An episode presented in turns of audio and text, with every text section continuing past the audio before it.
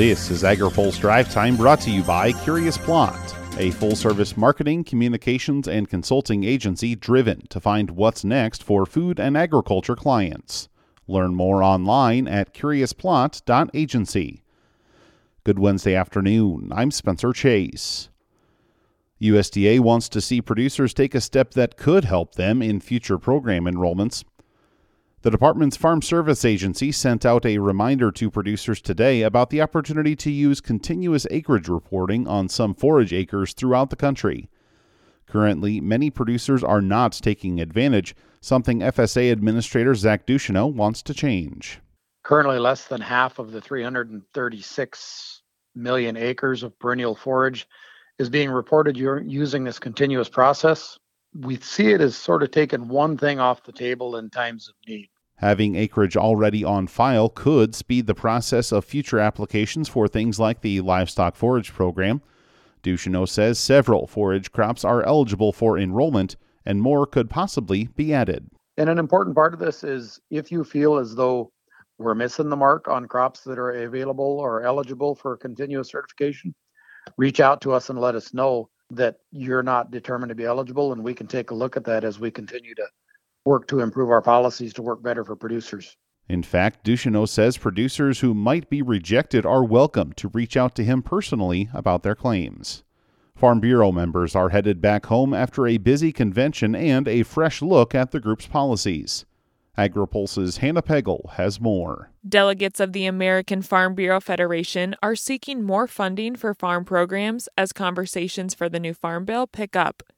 Sam Kieffer is Farm Bureau's Vice President of Public Policy.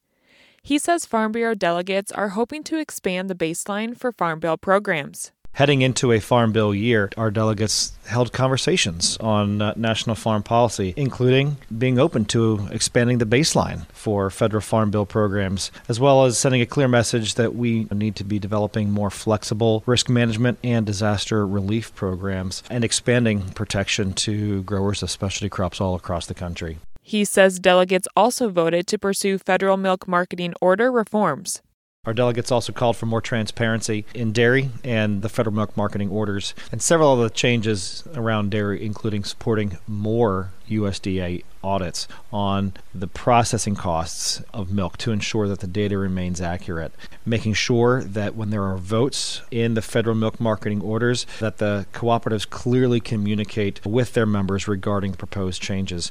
Even though the organization is seeking more funding, some members are worried about the impact that will have on federal budget deficits. Philip Brasher has the latest on that in his story on agripulse.com. Reporting in Washington, I'm Hannah Pagel. Finally, today, an atmospheric river is hitting the West Coast and dumping water on drought stricken California. USDA meteorologist Brad Rippey says the phenomenon happens when moisture originates over the Pacific Ocean and moves toward North America. And it's happening quite a bit. In this case, we have seen pretty much the exact same locations in Northern and Central California targeted time after time with these five individual storm systems or atmospheric river events. And that has led to not only considerable drought relief, but also some short term impacts that are not as positive, including flash flooding, mudslides, debris flows, and more recently, as we've seen soils become saturated, we're seeing a transition away from some of the flash flood concerns moving moving into more the river flooding concerns. Rainfall totals are between 400 and 600 percent above average, and more rain could be on the way in the coming days. Many state leaders are hoping to use the events to store water in reservoirs rather than see it go down the stream. California's House Republicans sent a letter to Governor Gavin Newsom and President Joe Biden today, asking the two to waive certain pumping regulations to allow the most amount of water possible to be stored for future use. Now, here's a word from our sponsor.